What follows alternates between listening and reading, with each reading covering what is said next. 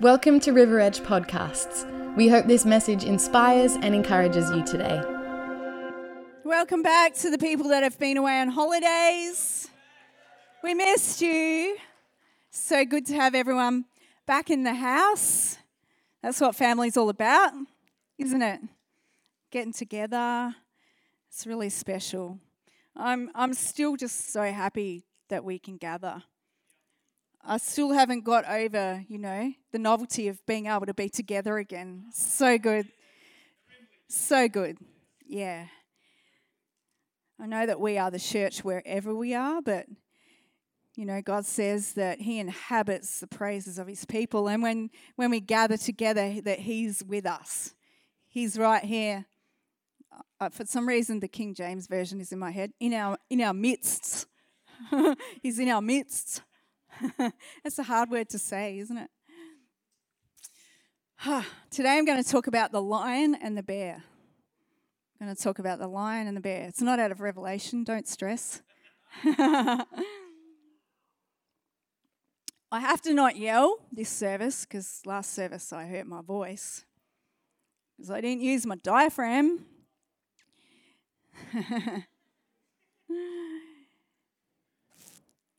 But you guys, most of you know the story of David and Goliath. Yeah? You find it in 1 Samuel 17. So I'm just going to brush over it quickly because I know most of us are really familiar with it. We're going to look at it a bit differently today. So, Jesse, you know that David was a shepherd. Jesse sent him out into the battlefield to check on his brothers because his brothers were part of the army and David was not yet part of the army because he was still looking after his father's sheep. So Jesse said, David, go out, check on your brothers, take them some cheese, take them some bread, see how they're going in the battle, come back and tell me how it's all how it's all happening. And so um, David went out. He arrived just as the army were getting into their battle positions. So they were just lining up in front of the Philistine army. Um, and Goliath went, came out and did his usual rant. You, you are ants. I'm going to break your legs off. Look how small you are. Look how big I am. Arr! And uh, so the Israelite army ran and hid when Goliath did that. And David, who was, you know, not a warrior, but a shepherd, piped up and said, I think I can take him on. I think I can take him out. And as we know, he did because he knew how to use his weapon. He took one stone, he hit Goliath right between the eyes, and he was gone. It was that easy. So Saul said to David, You know, you're a boy. You're not a man. This is a man's job. But David knew how to, how to use what God had given him. So if we pick it up in 1 Samuel 1743, David said to Saul, when Saul said, You know, I don't know if you're ready for this. Honestly, look at you. You're a shepherd boy. I don't know. I don't know. I love your enthusiasm, but this is a man's job. This is a soldier's job. You're a shepherd. This is what David said to Saul Your servant has been keeping his father's sheep. When a lion or a bear came and carried off a sheep from the flock, I went after it, I struck it, I rescued the sheep from its mouth. When it turned on me, I seized it by its hair, I struck it and killed it. Your servant has killed both the lion and the bear, and this uncircumcised Philistine will be like one of them because he has defied the armies of the Lord. And the Lord, everyone say, the Lord, who delivered me from the paw of the lion and the paw of the bear, will deliver me from the hand of this Philistine. The Lord is our deliverer. That's where our strength comes from, isn't it? As we know, David went on to become a great warrior, and God gave him great success as one of Saul's officers in the army to the point that Saul became very jealous of David and then pursued him and tried to kill him. But despite that, he eventually became king. He continued to win many battles and increase in power and territory. David knew he could defeat Goliath because he'd taken on the lion and he'd taken on the bear. So God had trained him in his youth to fight the battles that he would have to face as a man, or as a young man. And instead of running from the battles that he came across, instead of running from the lion, running from the bear, he actually chased after the lion and the bear, grabbed him by the hair, beat him over the head, and took what was his back. Took his lamb back. He did that in his youth. And Stephen often makes the statement if you don't deal with something while you're young, it only gets worse as you get older. See, there's battles that we all need to fight in our youth. We need to know where our strength comes from in our youth. We need to know who our God is in our youth. We need to know what, what He and you, what He and I are capable of together. We need to know that God is fighting for us, He's fighting with us. We need to know that we can kill the lion and the bear so that when we face Goliath, we're not intimidated. We're like, I've got this. God has trained my hands for battle. I know what to do in this situation. In our youth, we all have battles to fight that, that teach us that God will deliver us. And if we don't face up to those battles, when we face Goliath, we'll be freaked out. And I want you to know that you're not facing a battle because God doesn't love you. You're facing a battle because God does love you and He's training your hands for battle and He's training your arms for war. And you're not facing any battles because you're a bad person and you're not facing a battle because you're weak or because you've done anything wrong. We all face battles. We all have struggles. It's how we grow up, it's how we build up our spiritual muscles. It's how God trains us to fight the fights that are yet to come. It means that you're in training if you're facing a lion or a bear right now. It means God is training you. It's an opportunity to find out where your strength comes from. It's an opportunity to lean into God and to rely on Him and to pursue that promise that says, I can do all things through Christ who strengthens me. It's an opportunity to actually test what we say we believe when we face a battle. It, it, it goes from being theory to being practice because we actually have to do it. A lot of us can quote scripture, but do we use it? Do we engage it? Do we live it when we face a bear or a lion? So I don't know what your lion or bear is that you might be facing today. Maybe it's low self esteem. Maybe it's depression. Maybe it's bullying. Maybe it's a financial burden. Maybe it's a family situation. I don't know. Maybe it's a health issue. I think just about everybody in this room could say that they've got a battle going on of some kind. I don't know what your lion or your bear is, but I know that you can do all things through Christ who strengthens you, that you can overcome, that you can overcome. Whatever it is, God is now training your hands for battle. He's training your arms for war. So don't run from the lion, don't run from the bear. Pursue it, engage it, defeat it. Pursue it, engage it, defeat it. Because if you run from it, it's just going to circle back around and come back. So I don't know what it is, but I know that God can enable you to win that battle. There's no battle that's too big for Him, there's no fight that's too big for God. He's training your hands for war. David said in Psalm 18:32, "It is God who arms me with strength and makes my way perfect. He makes my feet like the feet of a deer. He enables me to stand on the heights. He trains my hands for battle. My arms can bend a bow of bronze. It is God. It is God who brings us the victory. David was a fighter, and you're a fighter. Every son, every daughter of God is a fighter. God intends for us to enjoy victories. He intends for us to see answers to prayer. That's His intention for us. He doesn't just tell us to pray to keep us busy. He tells us to pray because He wants to see us see the victory. He wants to help us see the victory. That's why He tells us to pray. That's why He tells us to press in.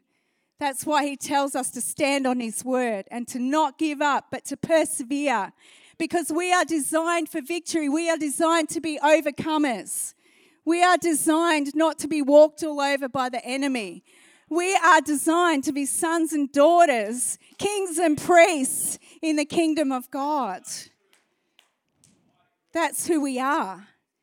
David slept with his sword next to him. That's what they did back then because they never knew when the enemy was going to come and invade. He slept with his sword right next to him. He knew where it was, he could grab it in his sleep. We need to keep our sword close to us. We need to keep the word of God right next to us, ready, ready, ready for ready for the next challenge, ready for the next battle. Ready. You don't want to be faced with a lion or a bear and not know where your sword is or not know where your club is so that you can beat it over the head. And we're going, where did I put that? I it's been a year since I picked it up. I don't know where it is. I left it somewhere.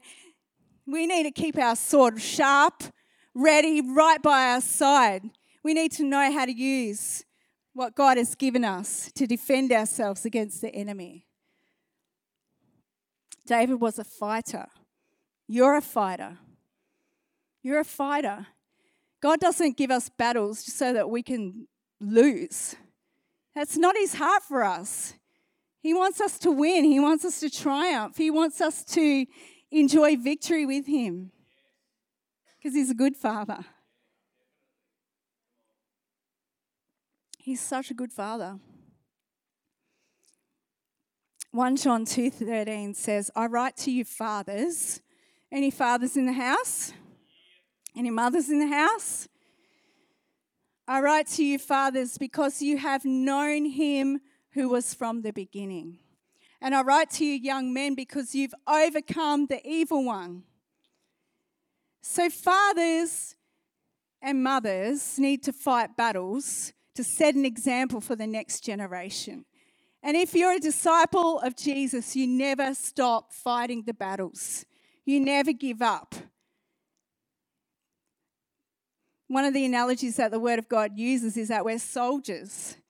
So that's a lifetime commission. If you're a disciple of Jesus, you never stop fighting battles. And I write to you, young men, because you've overcome the evil one.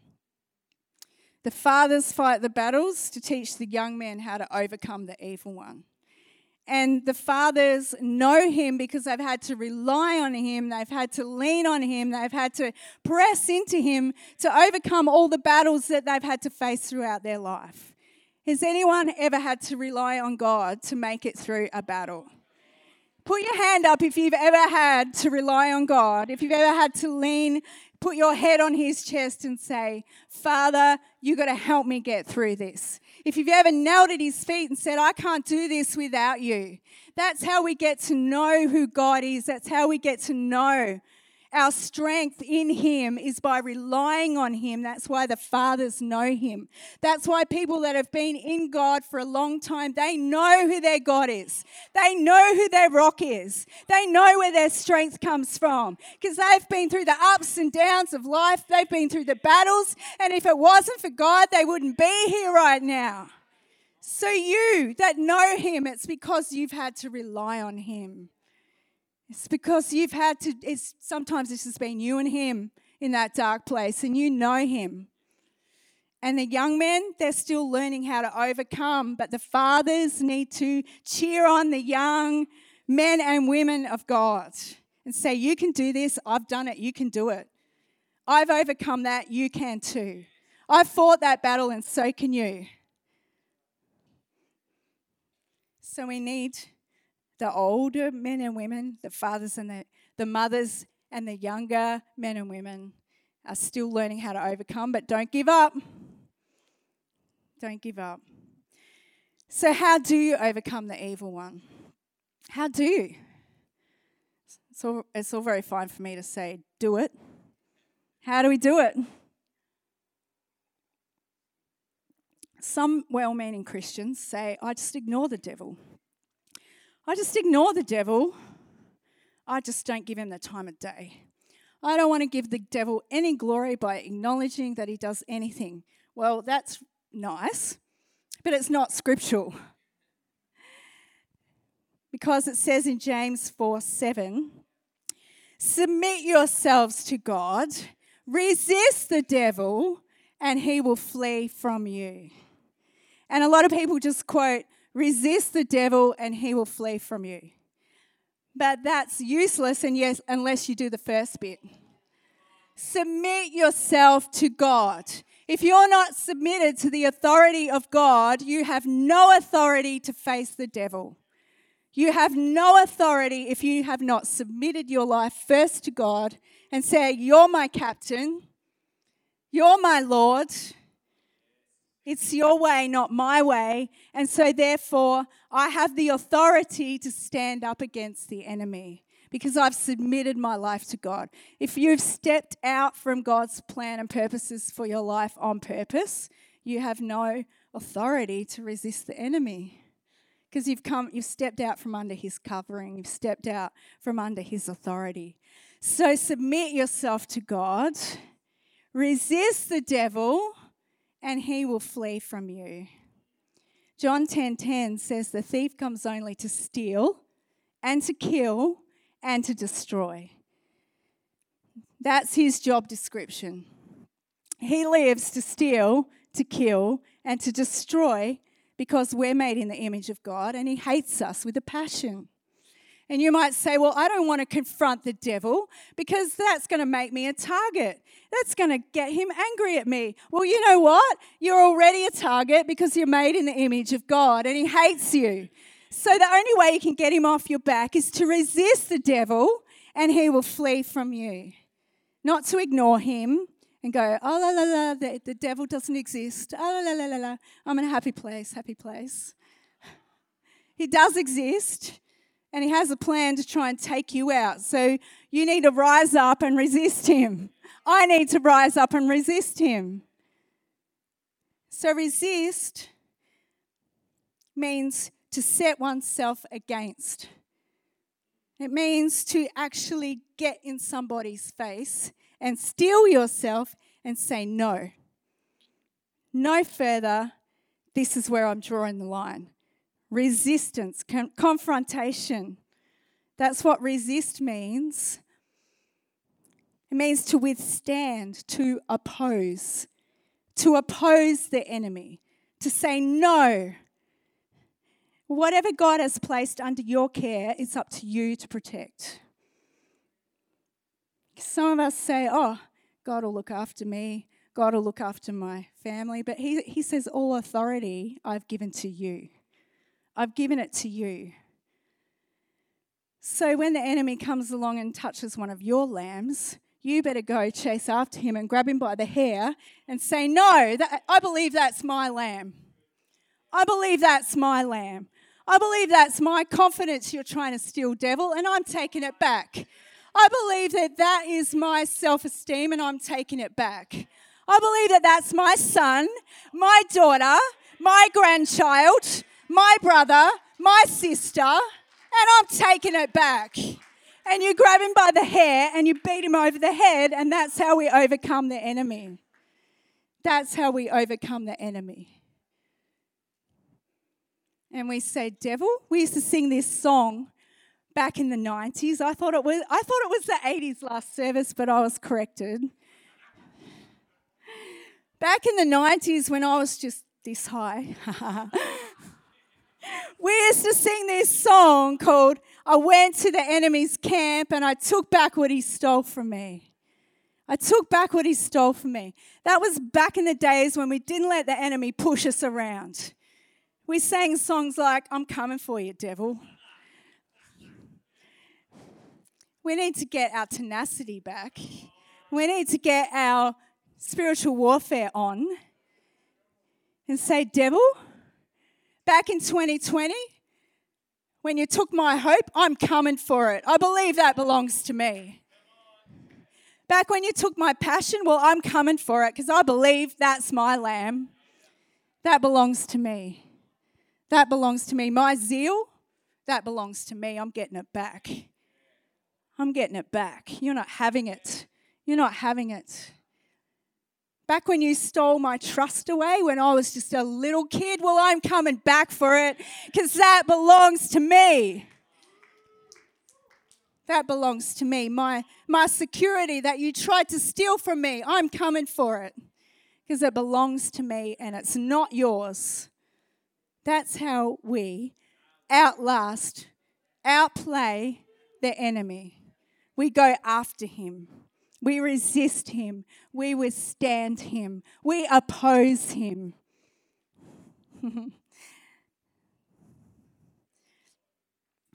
Gee, oh, that, that's where I got that from. Outlast, outplay, outwit, outpray. He, yeah, I said that last service. The, the devil doesn't pray.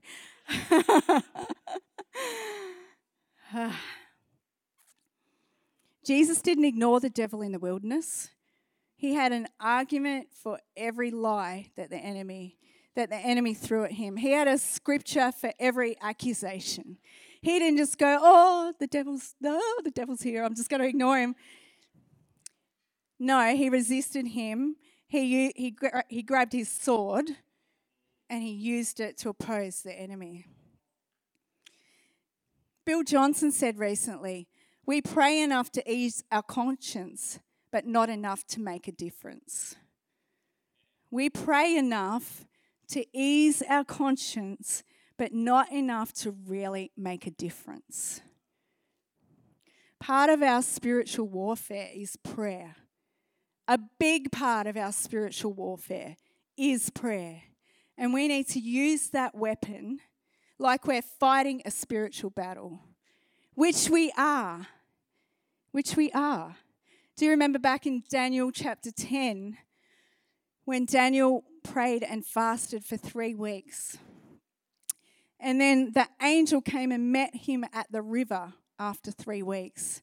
And he said, I have been fighting the prince of Persia. I was detained for 21 days, but you kept praying, you kept fasting, and now I'm here. God sent Michael to back me up, and I made it. See, we forget about the spiritual battle that's going on while we're busy praying. We forget that there's war going on in heaven because God is unleashing an army of angels because we're on our knees doing spiritual warfare. And if we give up after, if we're in a three week battle and we give up after two weeks, then what, what is going to happen? What is the outcome going to be? Imagine if you know, the angel is there fighting the prince of Persia. Daniel gave up after two weeks and went, Well, nothing's happening, nothing's changing. And the angel's up there going, Don't stop praying, don't stop praying, don't stop praying, because I'm in the middle of it here and I'm, I'm coming, I'm getting to you. I'm getting to you. So we don't fight flesh and blood but principalities and powers. So when we're praying, sometimes we're praying for days, sometimes we're praying for weeks, sometimes we're praying for months. And we think God's just sitting up there going, Oh, just let him pray for a bit longer. Oh, I'm just not going to answer them just yet. But no, there's a spiritual war going on. You know, if we're praying for our city to be saved, there's serious spiritual warfare going on associated with that prayer. And we can't just give up if it's a six month battle after three months and go, well, it didn't happen. It didn't happen. But we don't know what's happening in the spiritual realm. And we need to press in and press in and press through and be persistent and not give up. We just sang that song. Walking around these walls, I thought by now they'd fall. But you've never failed me yet. Imagine if the Israelite army had given up on the fifth day. If they just said, Well, that wall's huge. I can't see any cracks in that wall yet. What are we doing? What are we doing like a bunch of idiots walking around this wall for seven days? But they kept praying and they kept worshiping and they obeyed God, and then the walls came down. So when we are faithful in prayer and we persist, the walls come down. Eventually, eventually, yeah? It's a spiritual battle.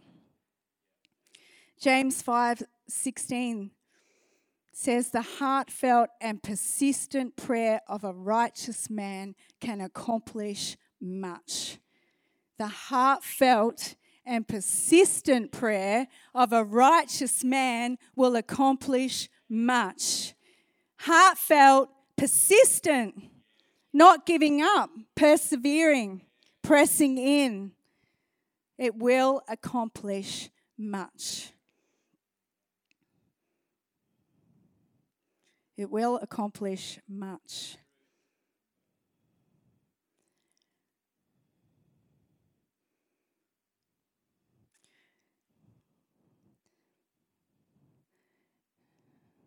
It will accomplish much.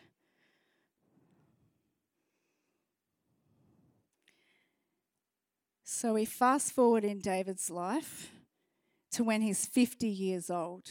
He's always been a warrior. God's always backed him up, given him amazing victories. We fast forward to 2 Samuel chapter 11 when David's about 50 years old.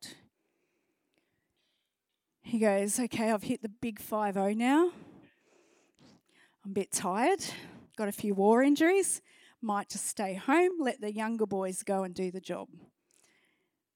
So he sends Joab off with the army, sits back at the palace, puts his feet up, kicks back, has a latte, sits out on the balcony, goes, Yeah, the boys have got it, they don't need me.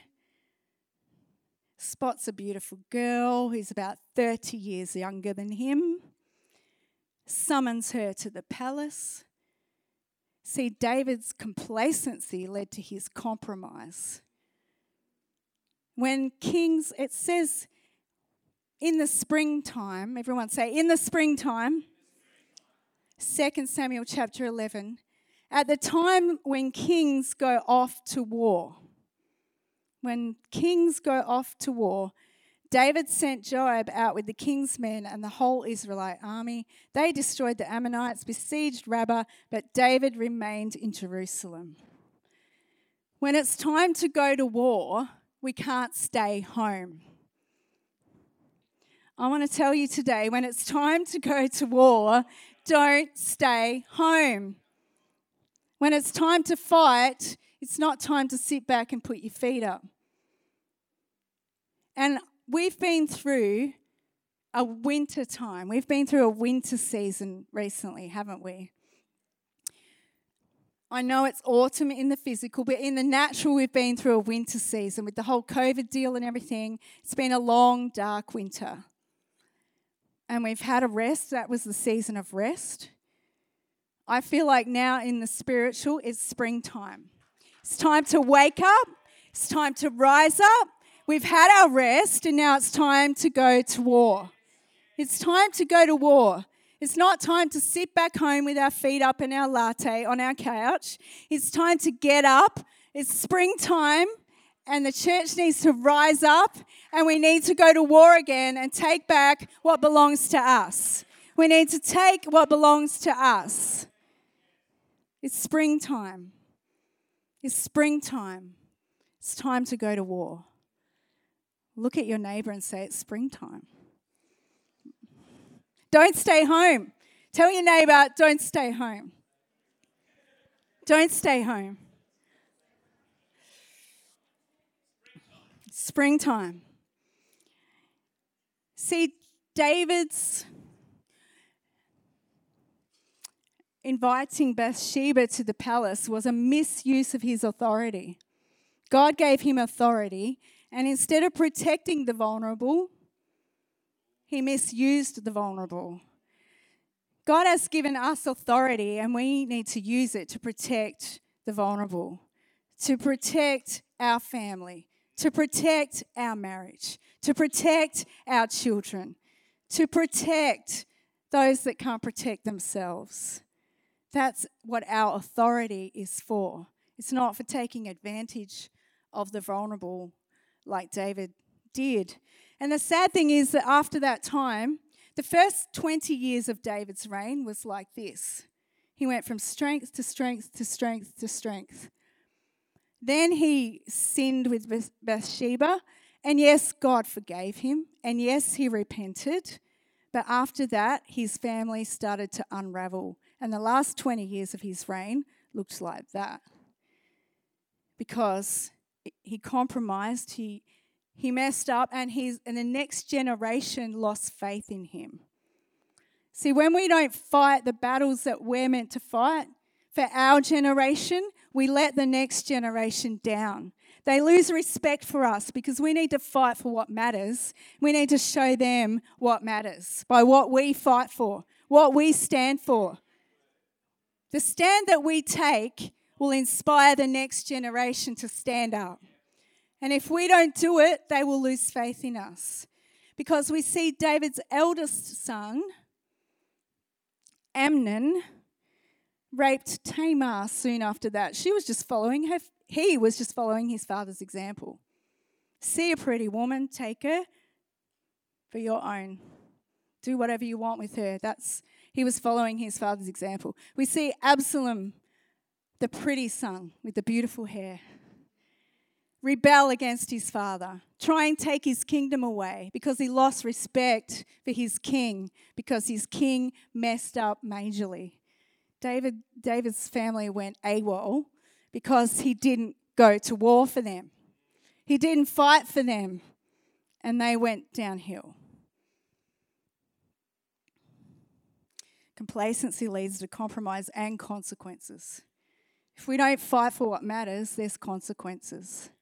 If we don't take a stand for what matters, there's consequences.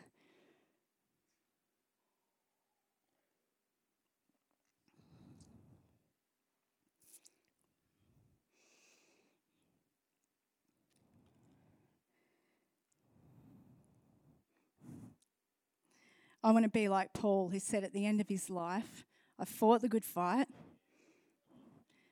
I've finished the race. I've kept the faith. I've stuck it out. I fought for what mattered. I didn't let the team down. Anybody else want to be able to say that at the end of their life? Yeah.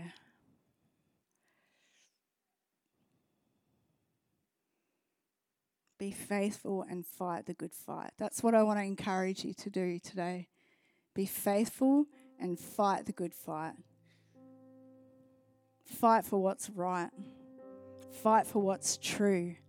Fight for what's eternal. Fight for what really matters. Fight for faith. Fight for the generations. Fight for your sons and your daughters. Set an example for them Set an example for them in what matters, in the things that really matter in life.